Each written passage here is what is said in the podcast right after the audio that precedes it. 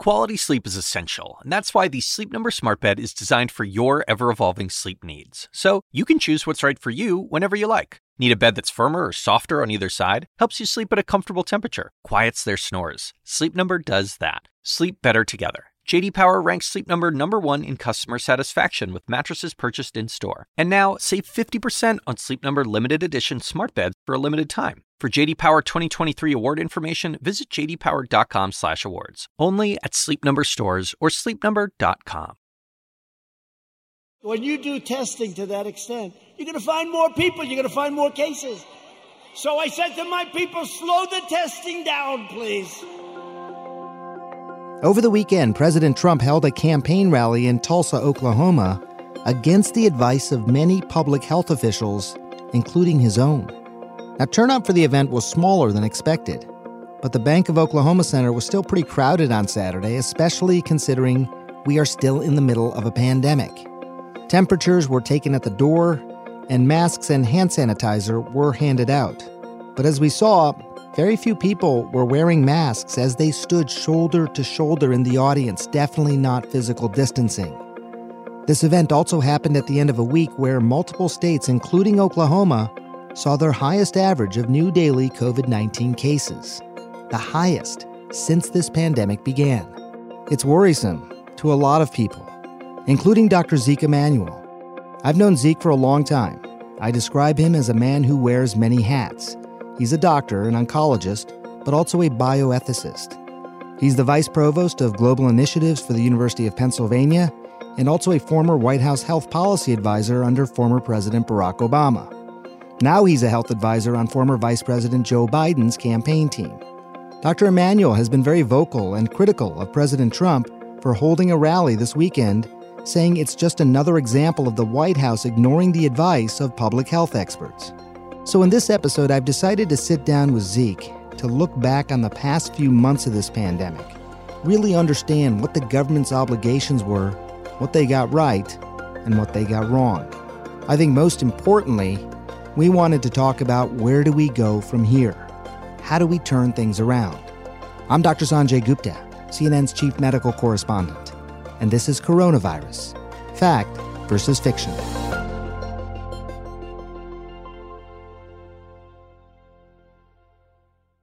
I want to ask about masks. I find this really interesting. I was talking to uh, Governor Cuomo yesterday and I said, What is it about masks? Why is it so contentious? And he said, Look, everything's contentious. Closing down, you know, businesses and closing down the economy was contentious. Closing down schools is contentious. Asking people to wear masks is contentious. And I was thinking to myself, Zeke, that, yeah, closing down schools is a big deal and closing down business is a big deal. Asking someone to go like this and put a mask on over their face. Why is this so contentious? Sanjay, I totally agree with you. I don't think it needs to be contentious.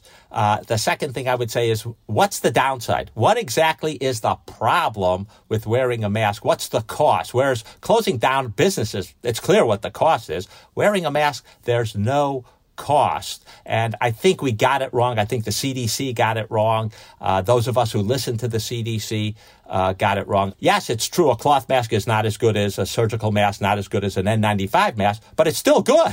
and by the way, if you wear a nylon stocking around it, it's really good.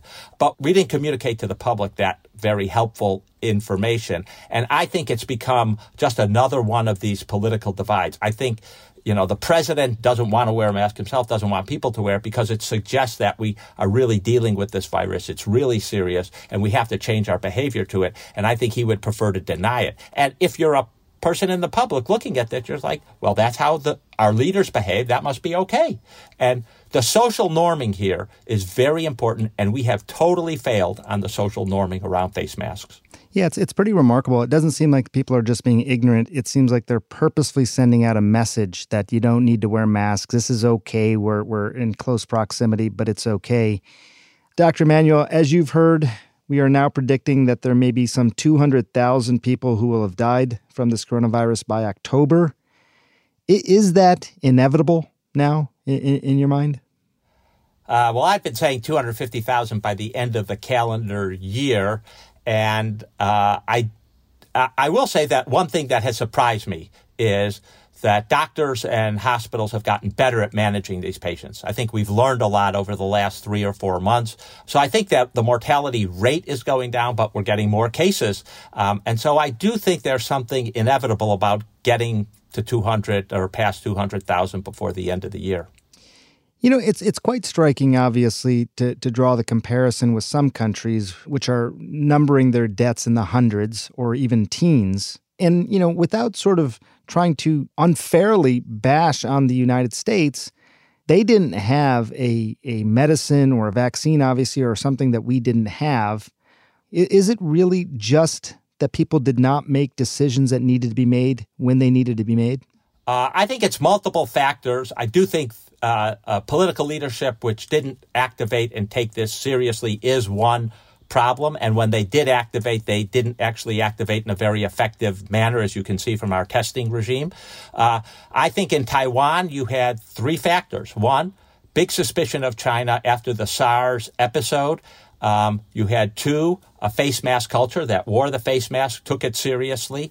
And three, you had this health card they have that allows them to actually know in near real time, after a few days, why people are going to the doctor, what they're going for, um, and they could merge that health data with immigration and customs data to know who was traveling to China. So they could alert the healthcare system. Here's someone at high risk because of travel. Here's someone at high risk because of respiratory symptoms that tested negative for influenza. And that allowed them to jump on any cases and really isolate them test them and isolate them very, very quickly. And that made a big difference, as you can see.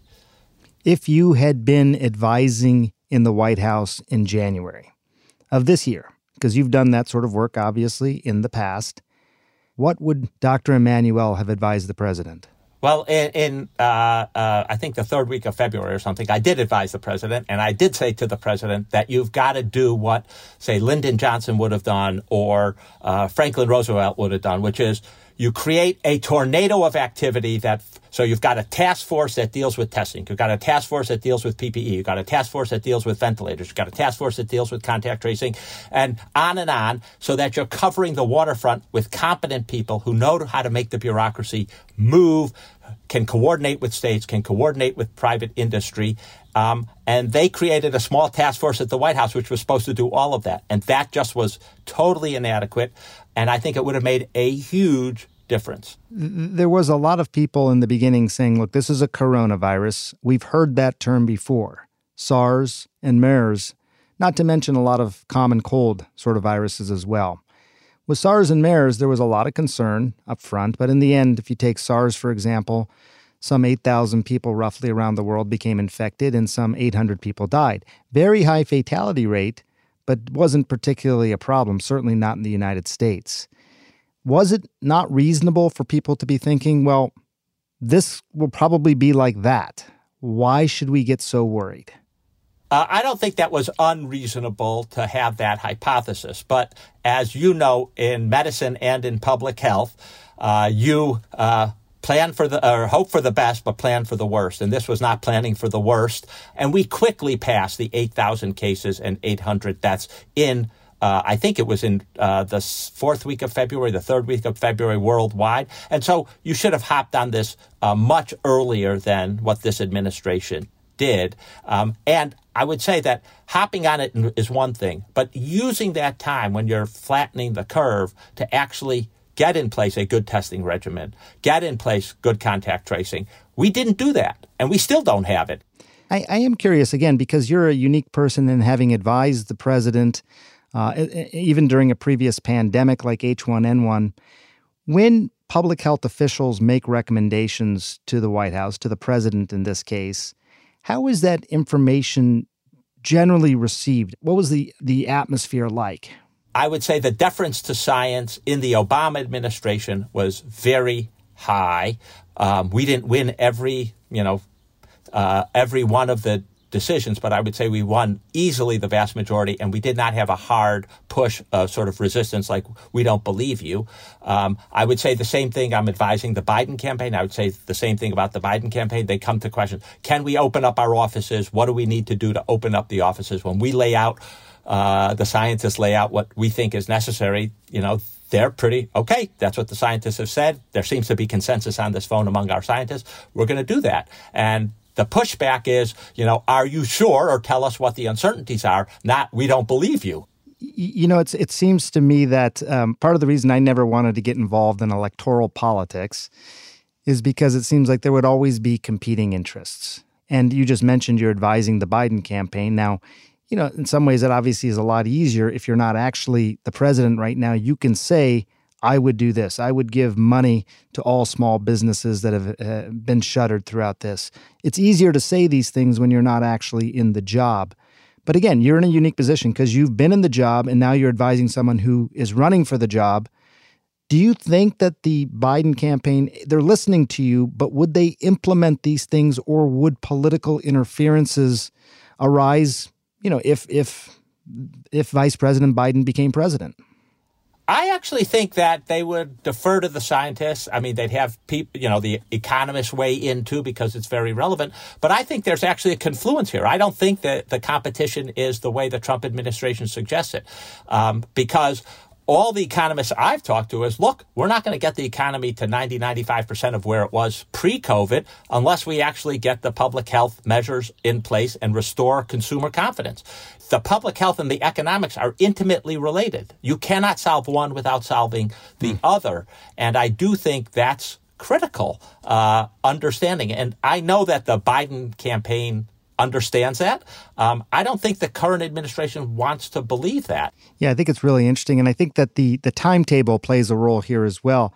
I mean, I guess even if you say, "Hey, look, I, I, I guess I understand how it would be better for the economy in the long run to stay shut down longer now," but you know what? November is five months away, right? Sanjay, I don't think that's the right answer because if you look at places uh, like Italy, uh, like China, if you implemented the public health measures stringently, they actually turned out overall to be for a shorter period of time. And then you were able to get the number of new cases way down so that any new case that came up, you didn't have to shut the whole economy down. You could focus your interventions to get to the few small cases and do the contact tracing and actually contain those individual cases. So I think part of this is they actually, the, the administration, by keeping focus on the economy, shot itself in the foot. Rather than being stringent, which would have been a shorter period of time, they were less stringent. And that, as I said, made the public health measures less effective. And that has prolonged the num- uh, a high number of new cases. It's not actually allowed us to safely reopen parts of the economy.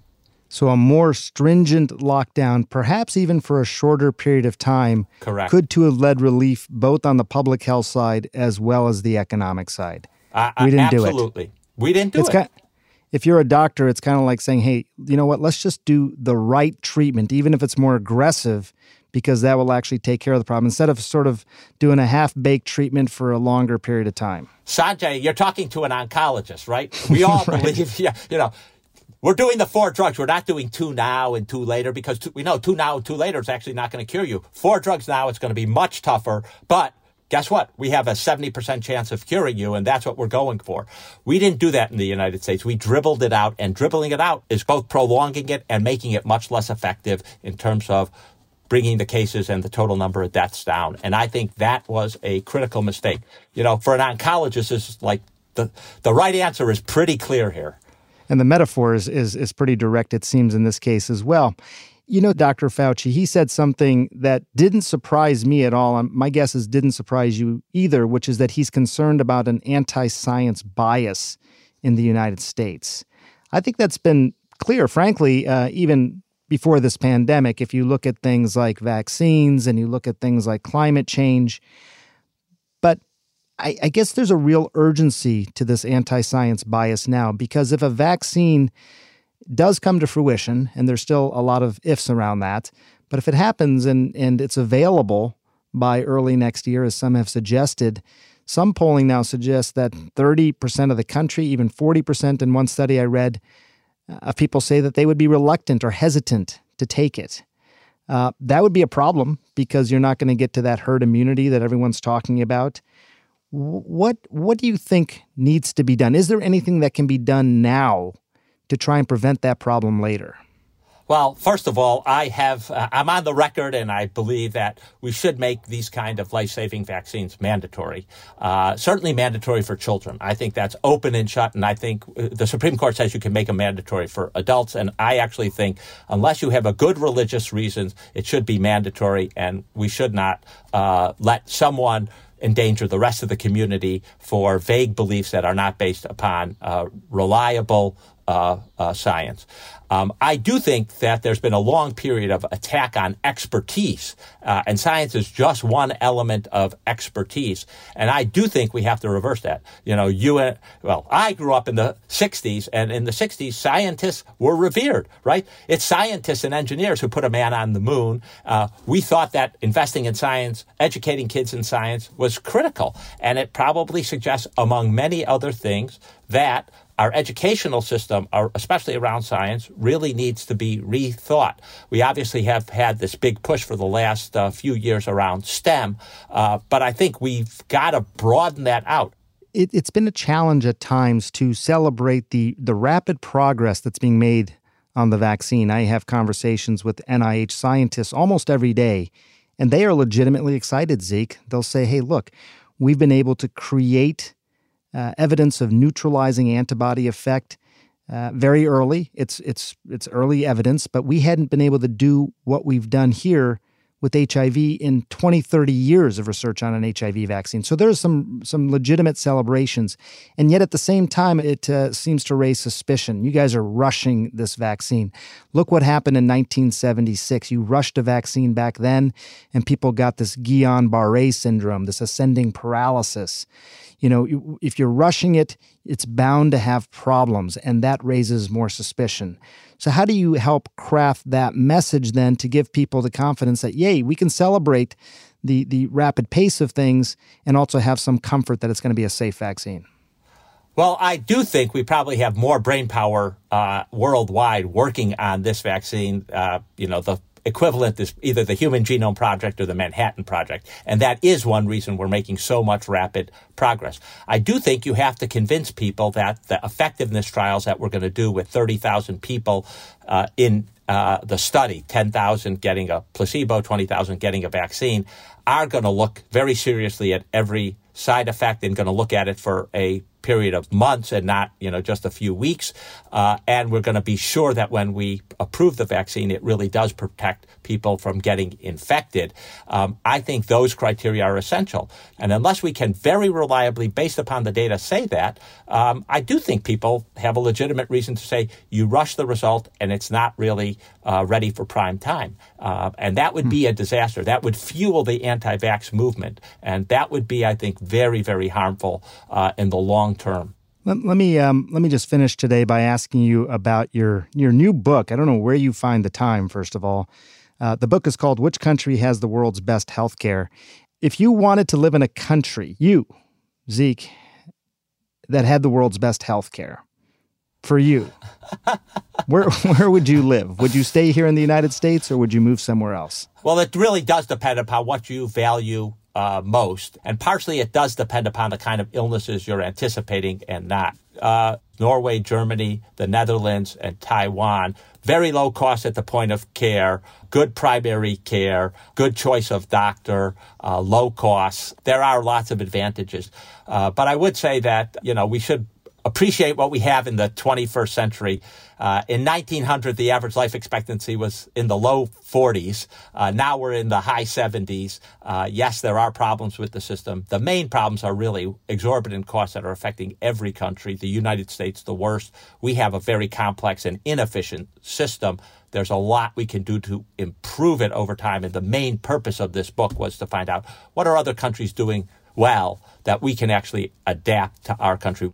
I'm really glad you wrote it. I mean, I think sometimes we, we have a tendency to get provincial in the United States, but it doesn't mean that we can't continue to learn from places all over the world. But I really appreciate your time. Thanks, Sanjay. This has been a great interview. I really appreciate it. Dr. Emanuel's new book, Which Country Has the World's Best Healthcare, is out now. Gotta tell you, experts like Zeke have been clear about what needs to be done to end this pandemic. I think you've heard this over and over again by now, and keep in mind, as I said, all these countries that have done so well, They don't have a medicine or a vaccine or something that we don't have. We're all dealing with the same resources. We need to do more testing, we need to do more contact tracing, we need to be more diligent about physical distancing and wearing masks. But the concern is that four and a half months into this, we still don't have the public health systems in place to implement those basic steps. As a result, more people will die, people who didn't need to die. There is hope if you look around the world. Places like Taiwan and New Zealand, they show us that defeating the virus is possible. And we also have the world's top scientists working at record pace to develop a vaccine. But we can't wait until then. Our government and all of us need to listen to the experts. We need to look at the data and we need to correct the mistakes that have already been made. It's not too late to save some lives. Lately, I've heard a lot of people say, I don't need to wear a mask. I'm not worried about getting it. I think we need to change that conversation. If you don't wear a mask because you're not afraid of getting it, then you should wear a mask because you're afraid of giving it. We all need to take care of each other. Be kind. Remember, we're all in this together. As always, if you have a question for me, record it as a voice memo and email it to asksanjay at cnn.com. We might include it in our next podcast. We'll be back tomorrow. Thanks for listening.